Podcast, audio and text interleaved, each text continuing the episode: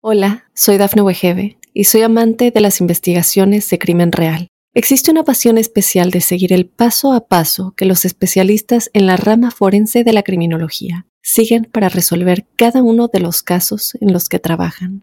Si tú, como yo, eres una de las personas que encuentran fascinante escuchar este tipo de investigaciones, te invito a escuchar el podcast Trazos Criminales con la experta en perfilación criminal, Laura Quiñones Orquiza en tu plataforma de audio favorita.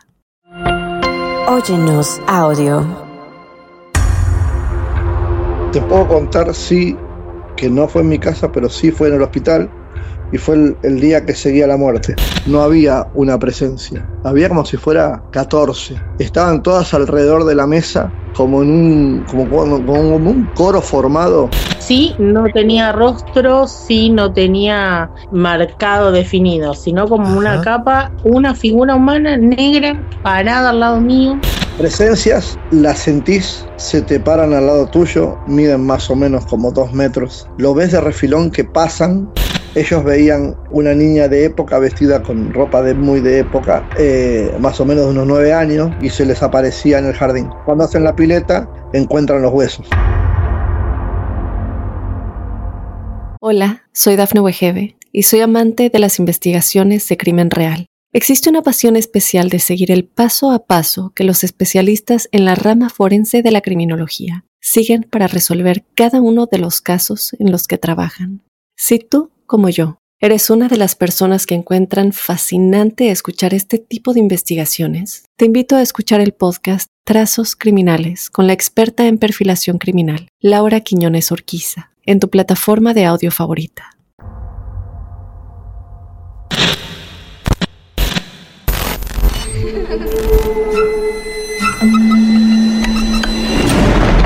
Los seres vacíos nos observan. Hasta hoy se registran muchos reportes de actividad paranormal en él. Veo cosas que no puedo explicar. Hay alguien sentado en esa silla. Está aquí.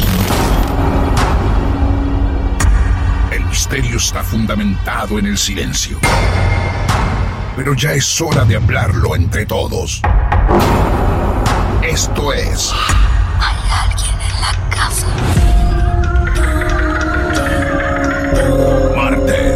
de Misterio. Es divertido asustarse a veces, ¿no?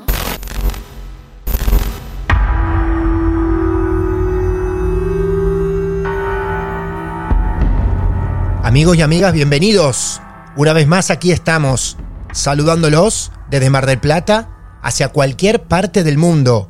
Mi nombre es Martín Echevarría y aquí tu anfitrión a esto que tanto nos gusta hacer llamado Martes de Misterio. Hoy vamos a abrazarnos y a emocionarnos con un nuevo caso real, que tiene cierta particularidad. El protagonista de esta noche no es oyente de Martes de Misterio. Nunca ha escuchado hasta el día de hoy un solo episodio. Su caso fue recomendado por un amigo de él, que sí nos escucha cada semana, y nos anticipó que Julián, sin conocernos en lo absoluto, podía llegar a compartir su historia acá, en este club de amigos. Nos resulta bastante interesante este dato, como ya alguna vez ocurrió, porque el protagonista de esta noche no está intervenido por ninguna de sus historias, por ninguno de los más de 300 episodios que ya publicamos.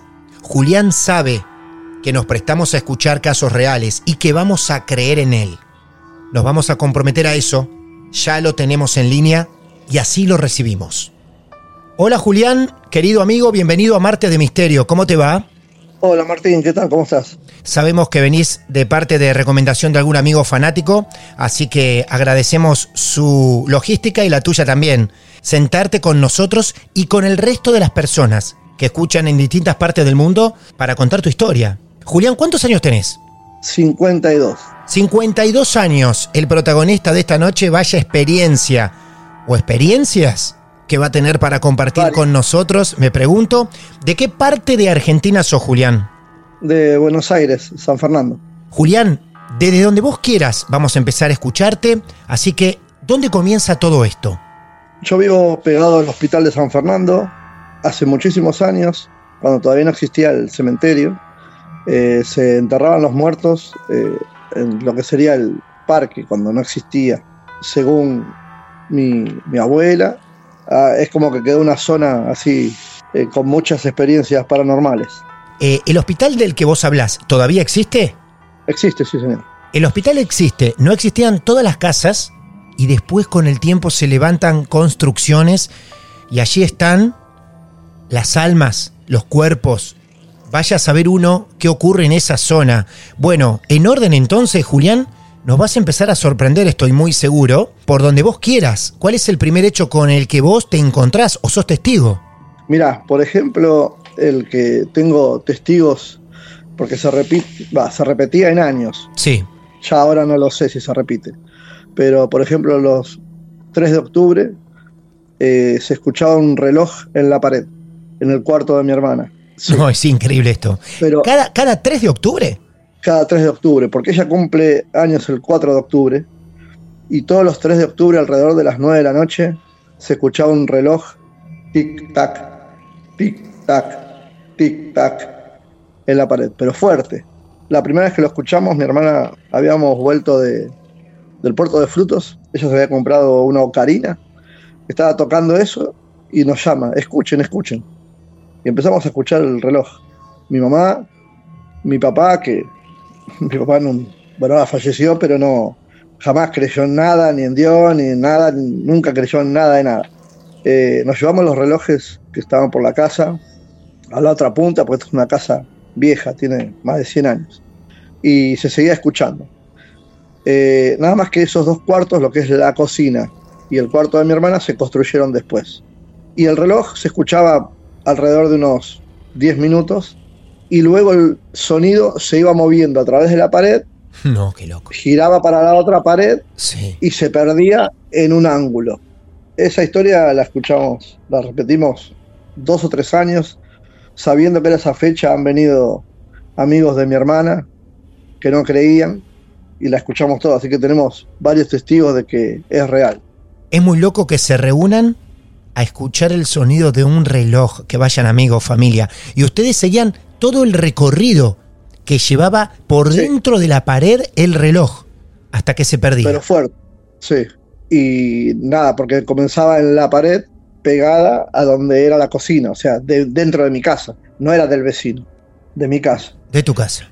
Eso con el tema del reloj. Ese Sí. cuarto siempre tuvo como cosas misteriosas. Ah, mira vos. Después teníamos una repisa que ya no está más, y ahí teníamos un reloj de esos despertador de mesa de luz, Sí. Y cada tanto el reloj no se caía, salía volando, caía a los 3 metros. Encima se desarmaba todo, lo volvíamos a armar, lo poníamos, andaba, y cada tanto salía volando como despedido. Y ahí teníamos unas teteras, adornos Claro. y un reloj de esos despertador. Y lo único que volaba de esa repisa siempre era el reloj. Solo el reloj. Qué impresionante la casualidad entre el reloj de la pared y el reloj de la repisa. A esta altura de estos dos acontecimientos, ¿no? ¿Vos cuántos años tenías y, y tus hermanos, más o menos? Mi hermana creo que tendría 15 Ujú. y yo, yo tendría 11 años. Eh, pero la, la casa siempre, que es lo que sigue pasando hasta hoy, eso sí pasa hasta hoy, Hasta hoy. hay presencias. Presencias que las sentís, se te paran al lado tuyo, miden más o menos como dos metros. Están como... y- o sea, es algo que no lo podés ver, lo ves de refilón que pasan, van siempre en la dirección como de la puerta del cuarto hacia la ventana que da para el hospital. Hay días que no están y días que estás acá y decís, bueno, me voy, como que te piden el lugar. Eh, Y lo peor que me pasó una Sí, noche sí. es que volví y ahora esas, eso- el cuarto ese ya no está más, se tiró la pared abajo, entonces quedó como una cocina, living, comedor y tenemos una mesa grande ahí. Una noche vuelvo a tomar agua y cuando volví no había una presencia. Había como si fuera 14.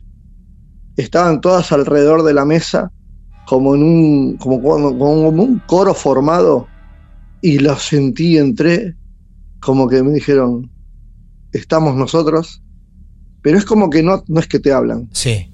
te lo dicen a la mente. ¿Por qué decís que son 14? ¿Viste 14 sombras? ¿O algo más definido? Y era una persona que tenía un sombrero que le tapaba los ojos y como si fuera una capa Sí. que se cierra como, como, los, como la- la- las togas que tienen los cantantes de, de los sí. coros, Claro. negro. Negro. Pero es como que no, como que no, no tienen pies. No. Llega hasta esa parte, tienen cuerpo, pero no, no- como que no, no, no, no es que sentís que tienen pies. Y vos viste 14 figuras así. ¿Las contaste? Sí, estaban todas reunidas. Las sentí, Ah, no las pude contar, pero me di cuenta que era. Siempre hay una que como que se te para atrás, ajá. a veces y decís. Yo a veces estoy trabajando en el living Sí. y hay noches que no pasa nada, y hay noches que están ahí y te tenés que ir, y están activas. y están activas. Es increíble que sigamos con el tiempo que llevamos haciendo esto, aprendiendo cosas, pero mm, es muy particular lo que vos me decís de la forma de comunicarse de ellas, de todas esas entidades, donde vos entendés todo, incluso sin verlas claramente, ¿no? Y sin que te digan nada. Es algo telepático. Exacto.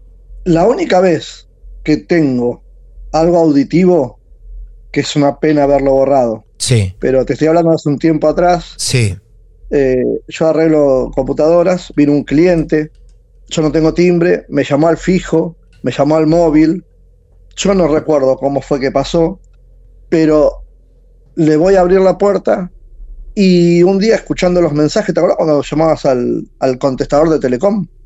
claro. Que quedaban los mensajes grabados. Bueno, Quedaban los mensajes, ¿sí? Exacto. Entonces entramos, o sea, yo un día me puedo escuchar los mensajes, después del vino, entró, se fue, y escuchando los mensajes, escucho uno y me escucho la voz mía y de él hablando sobre la computadora. ¿No? Una, una charla normal. Quedó grabado eso mientras hablábamos y de fondo se escuchaba algo así.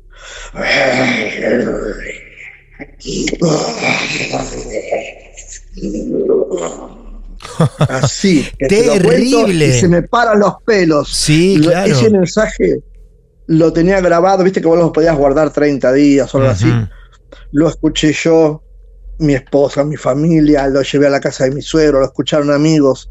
La verdad que hace tiempo de esto, eh, creo que no estaba el WhatsApp todavía, porque si no lo hubiese grabado. Pero Claro. después lo borramos también porque nos daba mucho miedo, era Claro. muy diabólico. Qué impresionante. Y eso fue lo auditivo que tuvimos en mensaje como, ahora, ininteligible, ¿eh? No, no, o sea, claro. no había forma de entender una palabra. Pero entendías, entendías el, el tono en que hablaba. ¿Ustedes Sí. viven a cuántos metros del hospital? Al lado, literal, Ah, al lado, pegado al hospital. pegado, pegado. Está el edificio del hospital, donde está toda la parte de internación, un parque que tenía, que ahora lo hicieron estacionamiento, y yo vivo literalmente al lado, medianera. Pero todo esto hace muchísimos años.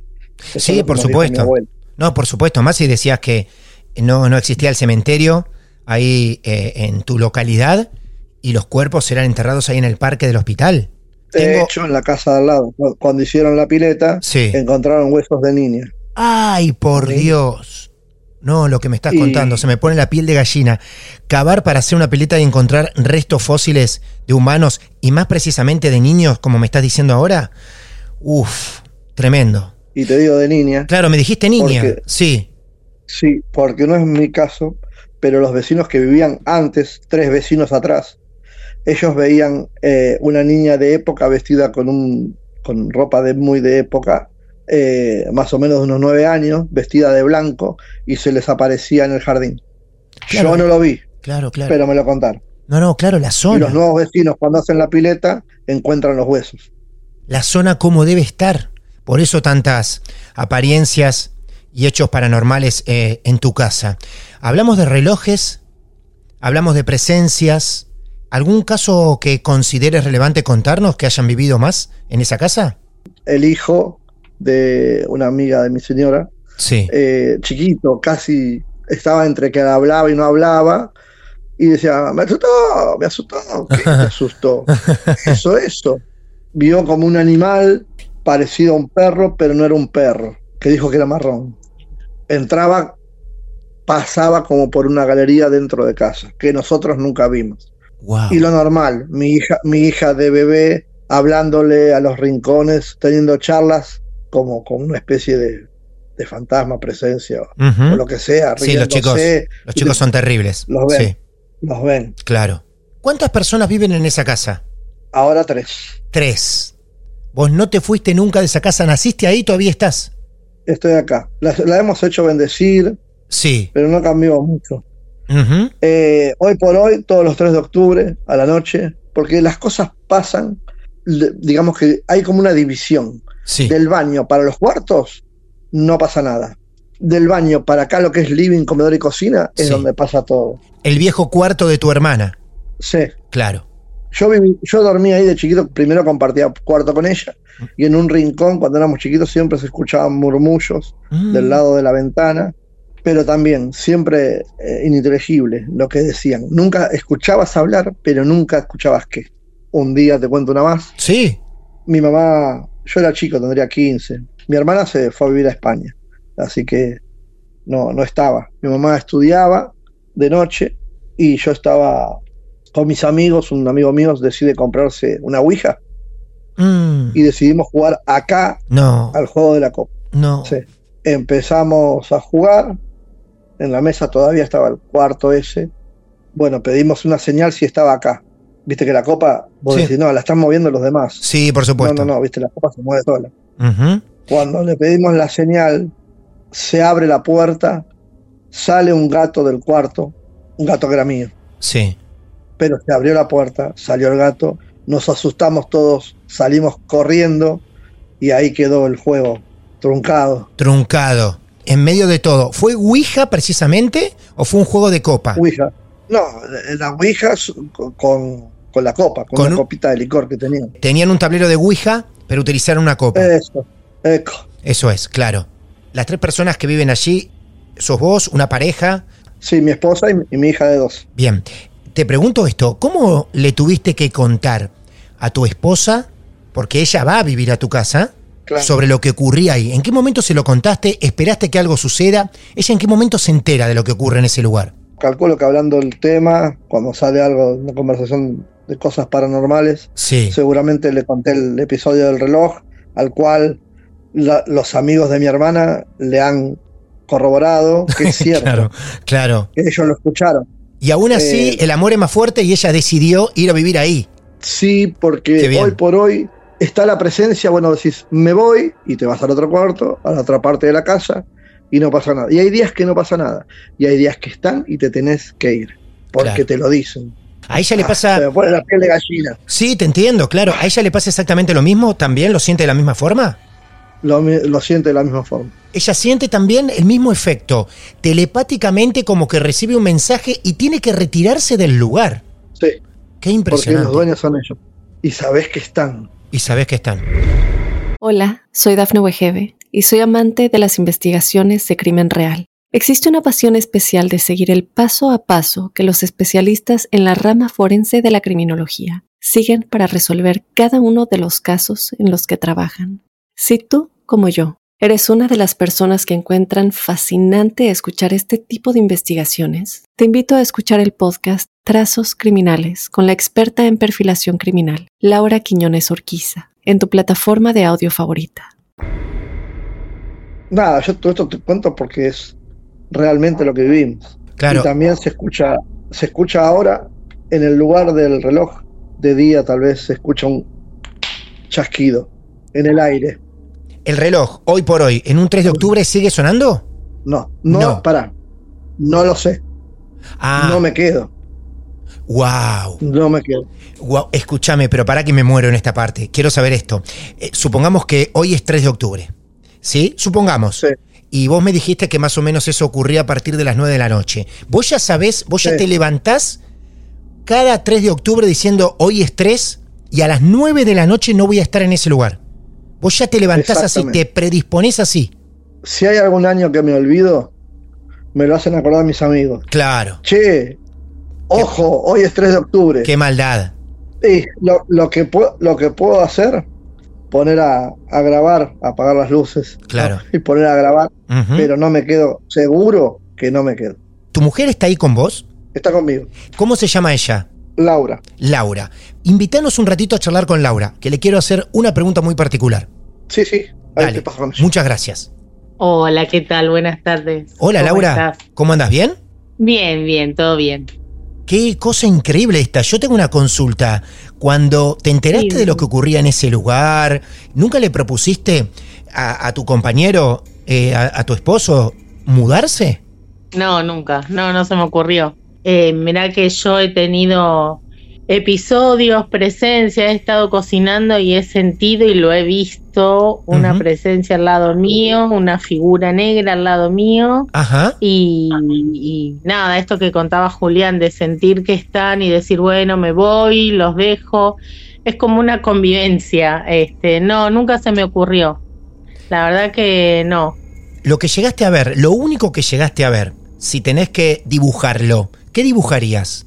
Algo similar a lo que te describió Julián, era como una figura humana sin ver rostro, eh, vestida así como de negro, como una silueta así como con capa o no, no, no, no te lo sé describir 100%. Sí, no tenía rostro, sí, no tenía marcado definido, sino como una capa, una figura humana negra parada al lado mío, que yo no me atreví a mirar el rostro, es como que vi la silueta, volví a girar la cabeza, eh, le dije ya me voy y giré para el lado contrario, estaba a mi derecha, giré para el lado izquierdo para irme y cuando volví a mirar el rincón eh, ya no estaba. Eh, yo estaba cocinando la cena. Y bueno, nada, me fui al cuarto, Julián estaba haciendo algo en el cuarto, le conté y a los minutos volví porque tenía que seguir haciendo la cena. Claro, por Es supuesto. como que los dejé unos minutos y volví. Y ya eh, se sentía como calma, no estaba, ya era como estar normal, digamos. Me llama mucho la Eh, atención. Le pedí a Julián si podíamos hablar con vos, porque es muy particular el dato, el detalle es perfecto. Esta sensación que ustedes tienen, que sin llegar a escuchar nada, entienden las órdenes, entienden Sí, lo que tienen que hacer para que todo vuelva a la normalidad. sí, Y es increíble que vos sientas exactamente lo mismo que él en la casa, que en un momento, vos estás en un momento en ese lugar tan cargado de la casa, y vos sabés que en un momento hay algo que te está diciendo, andate un rato, y después volvé. Es así. es así. Yo antes de venir a vivir acá no había tenido ninguna situación de este estilo, no- Claro. no, había convivido con nada. Escuchaba con fascinación lo que contaban del reloj y todo. Fue venir a vivir acá y el tiempo empezar a sentir estas cosas. Y no, no es ni sugestión ni nada, es lo viví, lo Claro, sentí claro. y es así. Y, y más de una vez. La presencia fue una vez, pero la sensación es así. Totalmente. Eh, hay noches que me puedo quedar, no sé, dos, tres de la mañana mirando la tele, haciendo cosas y no pasa nada. Y hay días que no termino ni, que terminamos de cenar, nos miramos los dos y sabemos que tenemos que irnos rápido para el cuarto. Aparte, ¿sabés lo Sí. que me llama la atención de ese lugar, como me lo describió Julián? Que hay como un sector permitido y otro en el que si por momentos lo compartimos y por momentos no. Como que si ustedes están en sus cuartos, como dijo Julián, está todo bien. Eh, sí, exactamente es así. Bueno, muchas gracias Laura. Queríamos tratar que No, vos nos devuelvas esta sensación tan llamativa y sorprendente que nos contó Julián, pero aún lo es más contando vos exactamente lo mismo. No, por favor, gracias a ustedes. Gracias a vos. Julián, querido, Sí, qué barbaridad, qué increíble, qué bien lo vuelve a describir tu, tu esposa, tu compañera Laura, impresionante. más real imposible. Y te juro que yo por lo menos, no sé los oyentes, lo entiendo de la forma en que lo viven. Es muy claro. ¿Hay algún hecho más que nos quieras compartir antes de despedirnos? Te puedo contar, sí, que no fue en mi casa, pero sí fue en el hospital y fue el, el día que seguía la muerte. ¿Vos seguiste a la muerte? Sí. Yo iba al gimnasio, era chico, Sí. 17, 18. Iba todos los días. Una tarde de verano tomaba el colectivo. Si yo me bajaba a una parada antes, camino dos cuadras a mi casa. Si yo me bajo en la parada de la puerta del hospital, entro por el hospital y sal, recorro el hospital y salgo al patio, del patio a mi casa. Es menos metros. Decido ir por ahí. Tipo entre 19, 20 horas, porque Bien. era de día cuando bajé del colectivo, entré al hospital, fui caminando por el pasillo, ya es ahora, no hay nadie. Por lo menos en esa parte. Eh, no es la guardia. Caminás, doblás, yo doblaba para el lado de, de quirófano y de los consultorios externos. Cuando doblo un pasillo, adelante mío va caminando un hombre vestido todo de marrón, piel marrón oscura, negro, negro pero no negro negro, sino más bien negro marrón. Y sin querer, yo sigo caminando pegado a él, a dos pasos, o menos de dos pasos, porque yo miraba la ropa, jamás se da vuelta. En un lugar donde era hiper silencioso, yo voy caminando tras él, doblamos un pasillo y hay una escalera que estaba toda oscura ya, el pasillo estaba iluminado, la escalera toda oscura. Yo sigo caminando tras él con una sensación de paz tremenda, ningún miedo ni sospecha. Bajamos la escalera caracol hasta la parte de los consultorios externos donde estaba todo apagado ahí. Yo salía por una puertita de los consultorios externos que salían al patio y salía después a mi casa.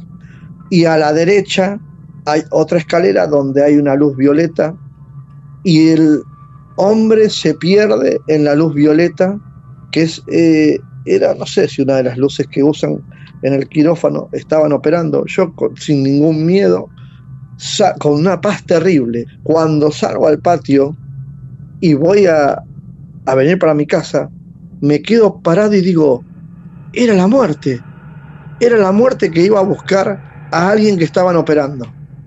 Cuando me doy cuenta de eso, corrí a mi casa a una velocidad que no lo podía creer. En ese momento nada, el hombre nunca se dio vuelta, yo no sé por qué seguí a ese hombre a una escalera oscura. Sí. También ahí supe que era la muerte que iba a buscar a, un, a una persona que estaban operando. ¿Esa interpretación la haces vos de la misma forma que interpretás los mensajes de las almas de las cosas que están en tu casa? Sí, y te cuento que Sí. el momento donde yo salgo, hasta ese momento, una paz que no sentí nunca, una tranquilidad que no sentí nunca. Y cuando me cae la ficha que era la muerte, no sabes cómo corrí. Claro. ¿Cuántos años tenías ahí? Y ahí tendría 17, porque iba todos los días al gimnasio, me mataba. Claro. Qué impresionante, qué lugar para seguir viviendo, fuerte. Hay que ser valiente, hay que estar intacto ¿eh? mentalmente, como para saber que están conviviendo con eso, vos, tu mujer, teniendo también una pequeña, aceptando y aceptando los momentos también de ellos, de ellos que están ahí.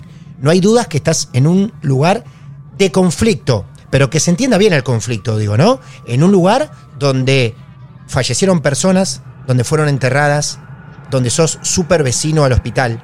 Y mm, para que vos te quedes tranquilo, sabiendo que hasta el día de hoy nunca escuchaste una historia de Marte de Misterio, hemos hablado durante estos episodios con gente que trabaja en hospitales, con médicos también, donde ellos nos han dejado claramente asentado que cualquier persona que trabaja en un hospital, sobre todo de noche, durante un periodo extenso, siempre termina viendo algo. Y eso te lo está diciendo el mundo de la medicina. Así que imagínate vos, lindero al hospital, la casa cercana al hospital, y encima cuerpos enterrados bajo ustedes. Porque la verdad suena cruel, pero es así. Está la prueba del vecino que hizo la pileta. Sí. Yo creo que si vos el día de mañana se te ocurre hacer una pileta, pueden llegar a encontrarse con algo así también. Y es probable. Es probable.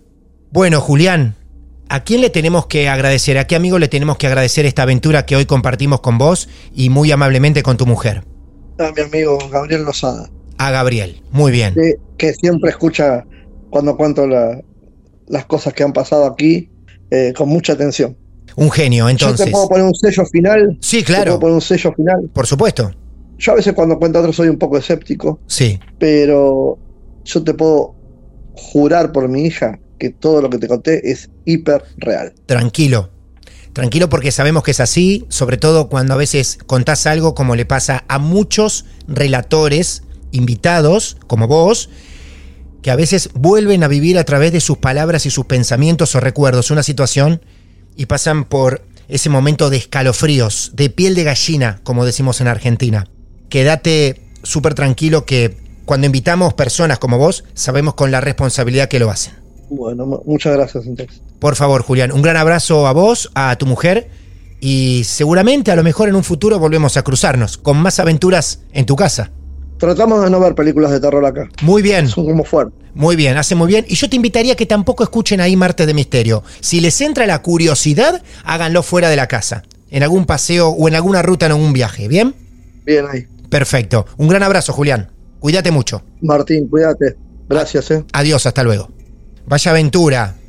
Ahí estuvimos un rato siendo vecinos también nosotros del hospital. Con una historia que de base tiene hechos tremendos. Cuerpos enterrados bajo ese vecindario. Sé que muchos de los que estén escuchando este episodio de Julián y vivan muy cercanos a un hospital se estarán preguntando qué hacían las autoridades de ese lugar cuando hace años, décadas o siglos la gente fallecía. ¿Estarán viviendo alguno de ustedes sobre huesos? Nosotros les convidamos este interrogante y todas las observaciones que darán luego de haber pasado por la historia de Julián. Gracias a cada uno de ustedes por elegirnos, por confiar y ser parte de esto. Somos Marte de Misterio, te invitamos a que vos también, no importa en qué parte del mundo te encuentres, nos compartas tu historia real. Nos buscas en redes sociales, arroba Marte de Misterio, podés unirte a nosotros, también mi cuenta personal, arroba Martín de Radio. Nos mandás un mensaje privado y desde allí nos decís que vos también tenés algo para aportar en este club de amigos de lo esotérico. Gracias a todos, gracias a todas. Los saludamos desde Mar del Plata al mundo y los invitamos a encontrarnos en nuestro próximo episodio. Muy buenas noches. Esto es... Martes de Misterio. Hola, soy Dafne Wegebe y soy amante de las investigaciones de crimen real. Existe una pasión especial de seguir el paso a paso que los especialistas en la rama forense de la criminología siguen para resolver cada uno de los casos en los que trabajan. Si tú, como yo, eres una de las personas que encuentran fascinante escuchar este tipo de investigaciones, te invito a escuchar el podcast Trazos Criminales con la experta en perfilación criminal, Laura Quiñones Orquiza, en tu plataforma de audio favorita.